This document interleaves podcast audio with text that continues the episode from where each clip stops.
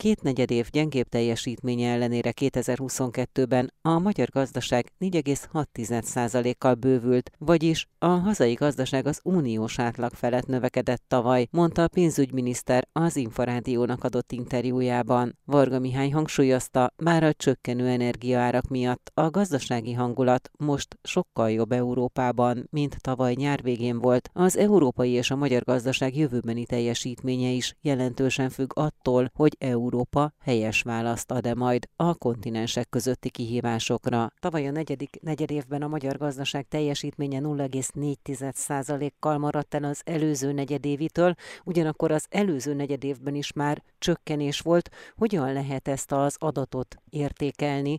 Az elemzők technikai recessziót említenek. Technikai értelemben igazuk is van, viszont a egész évet kell látni és a folyamatokat. A magyar gazdaság 4,6%-kal erősödött 2022-ben, és mindez azt jelenti, hogy Magyarország, a magyar gazdaság az elhúzódó háború és a szankciók ellenére is növelni tudta a teljesítményét, sőt az Európai Uniós átlag fölött tudtunk növekedni. Bár az utolsó negyed évben 0,4%-os lassulást mért a KSH, ez enyhe és átmeneti mérséklődés, és azon dolgozunk, hogy ebben az évben már folytatódjék a növekedés. Magyarország tehát ugyanazt a pályát futja be szinte, mint amit a pandémia időszaka után. Egy visszaesést követően a gazdaság vissza kezd állni arra a növekedési pályára, ahol korábban volt. Nyilván azon dolgozunk, hogy a 2021-es 2,1% és a tavalyi 4,6%-os növekedés után az idei évben is a növekedés maradjon a legfontosabb irány. Milyen lehet 2023-ban majd az első negyedéves GDP adat, mire lehet számítani? Vannak-e olyan tényezők, amelyek segíthetik azt, hogy a gazdaság visszakerüljön a növekedési pályára? Ugye a statisztikai hivatal az első adat után néhány héten belül egy következő részletes adatot fog majd kibocsájtani. Amit most látunk még a tavaly évvégi adatokból, az az ipar és a piaci szolgáltatások jó teljesítménye. Az iparon belül a közúti járműgyártás, a villamosberendezések gyártása ugye 30% fölötti mértékben növekedett, tehát van egy visszapattanási effektus, egy jó erős növekedés. A szolgáltató szektorban pedig a, az ingatlan ügyletek, valamint a, a szállítás, raktározás volt az a két terület, ami átlag fölötti növekedés produkált ezek szerintem ebben az évben is növekedhetnek, hiszen Európa általában azt a gazdaságpolitikai feltételezést fogalmazza meg, hogy nem lesz recesszió, azaz az európai gazdaságok többsége növekedési pályán tud maradni. Így a magyar export is, amelynek háromnegyed része az Európai Unió piacain talál gazdára, jó kilátásokkal mehet, futhat rá erre az évre. Hozzá kell tennem azt is, hogy mindezt kiegészítheti, hogyha Magyarország megkapja azokat a támogatásokat az Európai Unióból, forrásokat, ami jár neki, hiszen úgy értük el a tavalyi 4,6%-os növekedést, hogy továbbra sem jutunk hozzá a nekünk jogosan járó helyreállítási forrásokhoz. Az év egészében tartható lesz-e az a másfél százalékos növekedés, amelyet megcélzott a kormány, és kedvezőbe az a kép, makrogazdasági kép, vagy akár az energiaárak alakulása szempontjából az a helyzet, ami most van, azzal szemben, ami mondjuk akár nyár végén, akár őszelején volt, ugye akkor egy energiakrízis látszott kibontakozni azóta a földgázára, úgy tűnik, hogy nyugvópontra jutott, tehát vannak-e olyan tényezők, amelyek kedvezőbbé tehetik a még nyár végén, őszelején kialakult képet? Mindenképpen optimista forgatókönyvet látunk, hiszen a foglalkoztatás továbbra is magas szintű marad. A foglalkoztatottak száma meghaladta a 4,7 milliót, és a munkanélküliség az egyik legalacsonyabb Európában, 4% alatt volt. A másik fontos szempont, amit ön is említett, hogy az energiárak úgy tűnik, hogy konszolidálódnak, és hogyha tartósan lehet ezzel a mostani árszinttel kalkulálni, akkor az jelentős módon fogja könnyíteni az ország fizetési mérlegét, ezen keresztül pedig javítja a gazdaság lehetőségeit. Van egyébként egy folyamatos alkalmazkodás a vállalkozások és a háztartások részéről is. Az elmúlt hónapokban jól látható volt, hogy az energiafogyasztás az nem érte el a korábbi egy évvel el az alatti szinteket. És a harmadik szempont talán, amit érdemes még kalkulálni, épp a ECOFINON, a pénzügyminiszterek tanácsának az ülésén veszek most részt Brüsszelben, és egy nagy vita alakult ki arról a zöld ipari tervről, magyarra fordítva, a Green Deal Industrial Planről, amit a francia-német páros vezetett elő. És nagyon sok függ attól, hogy az Európai Unió versenyképessége megőrizhető-e. Az elhúzódó háború miatt a gazdasági kilátások romlottak Európában. Hosszú távon az egy nagyon komoly veszély, hogy az Európai Unió végképp marad az amerikai és az ázsiai kontinens mögött. Gondoljunk csak arra, hogy a sokszorosára drágult energia mellett működő európai cégek nem tudnak úgy versenyképesek lenni, hogy közben ennek az energia típusnak az ára jóval alacsonyabb. Ráadásul ugye a helyzetet az is rontja, hogy az amerikai gazdaságvédelmi lépések is megszülettek időközben, amelyek hátrányosan megkülönböztetik az Európában gyártott elektromos autókat. Tehát összességében valóban vannak kedvező forgatókönyvek, de sok függ attól is, hogy Európa a helyes megoldás, a helyes választ adja meg a kontinensek közötti hívásokra. Varga Mihály pénzügyminisztert hallották. Hétfőn délután ismét elindult a termelés Dunafer kettes kohójában. Az olvasztó még novemberben állt le, a szükséges szenet a brit Liberty Steel biztosítja üzemeltetési szerződés keretében. Időközben elkezdődött a Dunafer reorganizációja. A cél az, hogy egy zöld átalakulást követően ismét működjön és munkát adjon a térség legnagyobb foglalkoztatója, mondta az Inforádiónak a térség Fideszes országgyűlési képviselője. Az egyik fő vállalásom vagy ígéretem az volt, hogy mindent megteszek annak érdekében, hogy a Dunafer egy stabil munkát foglalkoztató legyen, egy meghatározó foglalkoztatóról van szó, a legnagyobb foglalkoztatóról, több tízezer emberről van szó. Amikor az a veszély fenyegetett, hogy bezár ez a gyár, ez egy óriási humán katasztrófához vezetett volna, a szociális katasztrófához a térségben. Szeptember óta folynak a tárgyalások, miniszterelnök úr megígérte, hogy megvizsgálja a lehetőségeket, hogy mit lehet tenni a Dunafer megmentése érdekében. Ezek a folyamatok elindultak. Decemberre a felszámoló biztos kinevezésével a menedzsmenti jogok olyan kézbe kerültek, amik most már a vagyon megóvását célozzák, illetve a működés fenntartását, ami nagyon fontos, hogy a felszámolási időszak alatt működjön a gyár, fizetéseket tudjon adni, illetve a dolgozóknak legyen munkájuk. A következő nagyon fontos mérföldkő volt az, hogy azokat a részeit a gyárnak, amik állás esetén tönkre mennek, illetve hogyha például áramellátás nincs, akkor katasztrófa helyzetet okoztak volna, ezek nél azokat az azonnal intézkedéseket megtegyék, amik a megelőzést szolgálják, úgyhogy kap áramot a cég, illetve a szénbeszállítást is nagyon ö, utolsó pillanatban ugyan, de sikerült elintézni, hogy például a kokszolómű ne menjen tönkre. Következő nagy mérföldkő az volt, hogy az állam garanciát vállalt 6 hónapnyi bér kifizetésére, ez nem kis összeg, ez több mint 16 milliárd forint. Ami az elmúlt napok fontos lépését jellemzi,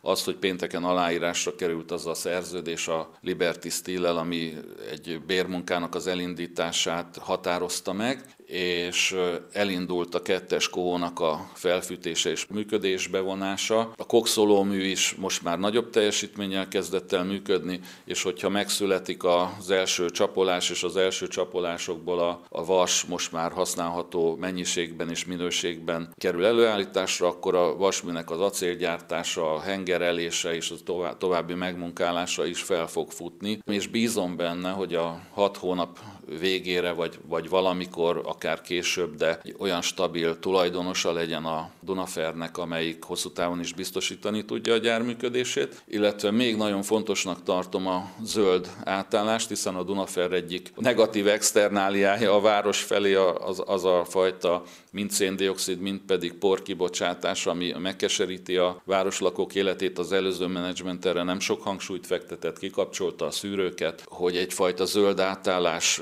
valósul majd meg, ami, ami a városlakók egészséghez való jogát is jobban biztosítja. Van-e arra vonatkozóan információ, hogy meddig tarthat ez a reorganizációs folyamat, vagy esetleg mikor lehet már látni azt, hogy ez sikeres lesz, tehát meg tud maradni ez a nagy foglalkoztató? Ez a fél év bérgarancia, ez kijelöl egy, egy időszakot, de nyilván, hogy jövőben nem nem látunk bele, és sok olyan tényező lehet, amit most még nem látunk, de a cél az, hogy egy stabil tulajdonosa legyen a Dunafernek. Mészáros Lajos Fideszes országgyűlési képviselőt hallották. A rendszerváltás óta nem látott mértékű költségnövekedés volt tavaly a szállítmányozásban. A nemzetközi fuvarozásban 25, míg a belföldiben csak nem 35 százalékos díjemelés kompenzálta volna maradéktalanul az érintett cégek emelkedő költségeit, amelyet többé-kevésbé a fuvarozók érvényesítettek is az áraikban tavaly, mondta az Inforádiónak a Digilog Consulting alapítója és ügyvezetője. Lajkó Ferencet kérdeztem. A nemzetközi fuvarozás esetében méréseink szerint szerint 25,1%-os volt az a költségnövekedés, amelyet kompenzálni kellett volna, illetve volt szükséges, és hát a piaci mérések alapján a negyedik negyedévre 24,1%-os volt az a elért áremelés, amelyet valóban realizáltak a fuvarozók. Úgyhogy a nemzetközi fuvarozás esetében azt lehet mondani, hogy, hogy sikeresen hajtották végre az áremeléseiket a fuvarozó cégek. A belföldi fuvarozás tekintetében már más a helyzet, ott a költségek növekedése lényegesen intenzívebb volt,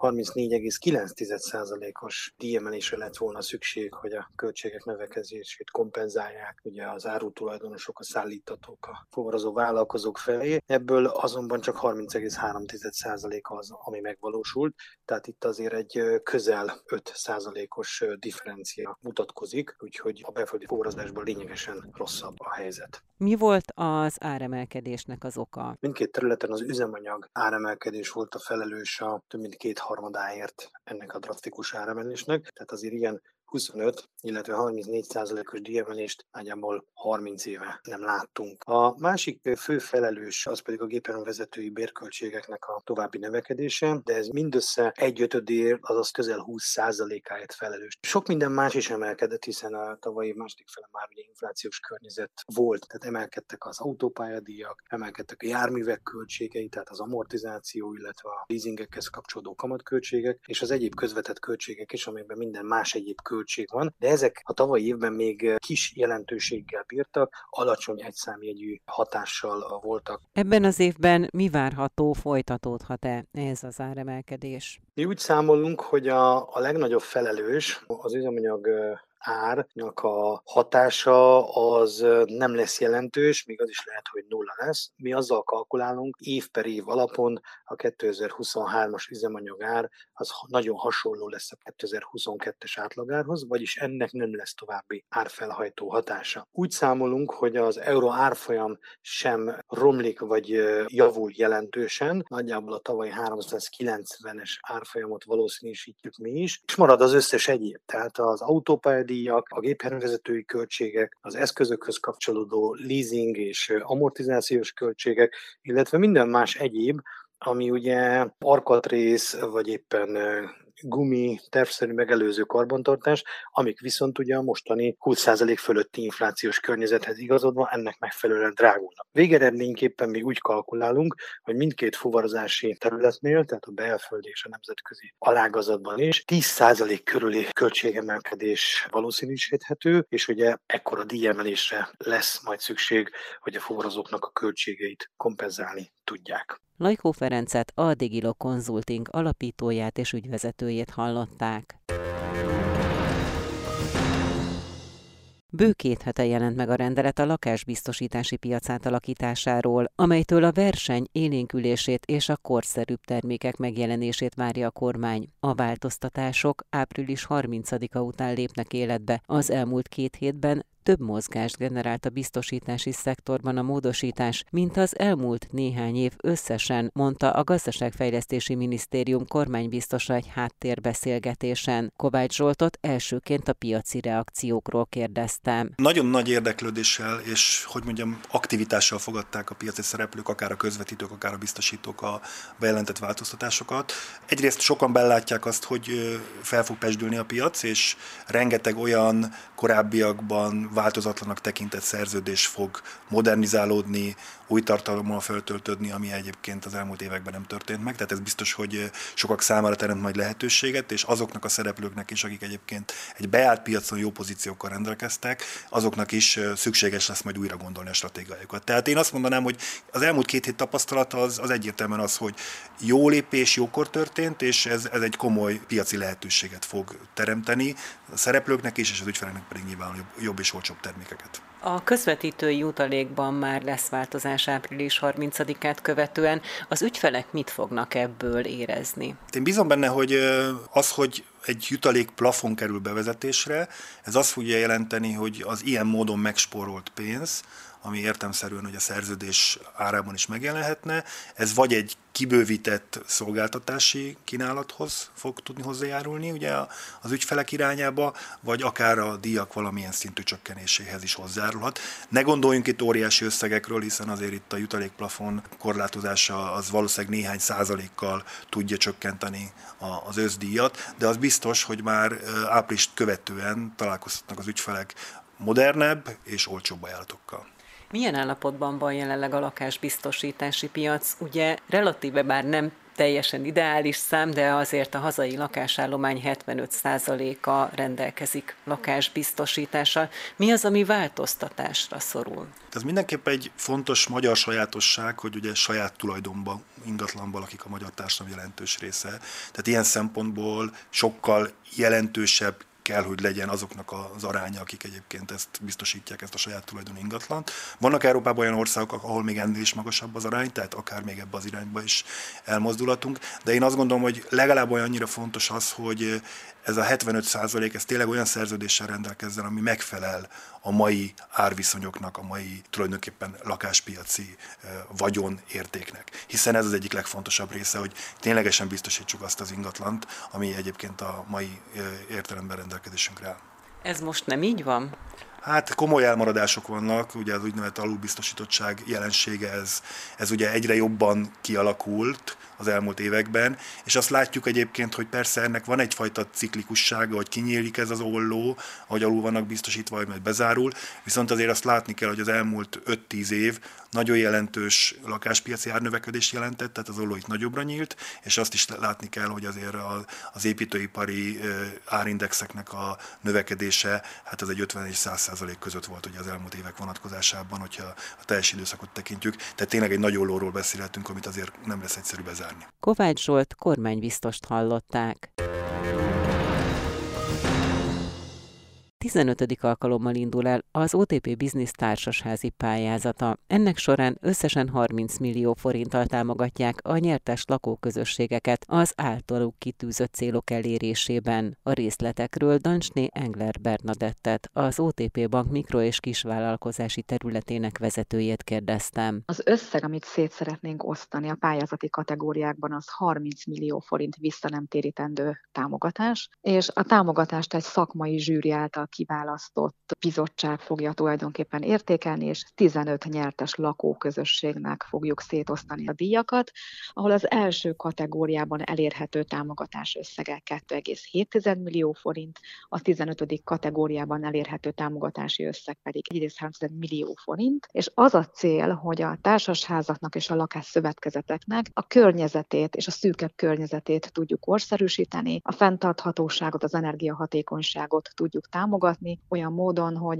olyan célú beruházásokat támogatunk, amelyek ezeket mozdítják előre. Az előző években, amiket megtapasztaltunk, azok szabadtéri és belső közös használatú tereknek a fejlesztési célok jelentek meg, azok üzemeltetéseknek a hatékonyabb átétele, fenntarthatóbb átétele, környezetkímélőbb tétel jelent meg, de természetesen mindig megjelennek az állagmegóvási és akadálymentesítési célok is. Tehát most is ezekre a célokra lehet pályázni, ilyesmire kell gondolni például hogy ablakcserére, vagy tisztasági festésre, vagy burkolatcserére jó felvetéseim vannak? Tehát ezekre kell gondolni? Igen, jó felvetései vannak, de azt látjuk, hogy a lakóközösségek egyre kreatívabbak, és például tavaly évben megtapasztaltuk azt, hogy nagyon szép kiskertek jöttek létre, megtapasztaltuk azt, hogy létrejöttek etőkertek például, hogy egy lakóközösség szépen tud időt eltölteni, és, és tud egymással értékes időt eltölteni, de azt is látjuk, hogy megjelennek olyan célok is, amik inkább az energiatakarékosságról szólnak, de voltak tavaly például kicsi töltőállomásaink is, ahol egyébként az autókat lehetett tölteni. Tehát valahol mindig az a cél, hogy élhetőbb, korszerűbb és energiatakarékosabb lakókörnyezet jöjjön létre. Hol olvashatóak el a részletek, és meddig lehet jelentkezni? Május 15-ig van arra lehetőség, hogy az érdeklődők jelentkezzenek. Létrehoztunk egy felületet, ahol nagyon könnyen tudja benyújtani a pályázatát a társasház vagy a lakásszövetkezet törvényes képviselője, vagy akár lakója is. Ezt nagyon sokszor megtapasztaltuk már, hogy ez egyfajta összefogást jelent. És az otpbusiness.hu oldalon, azon belül is a társasházi pályázat oldalon tudnak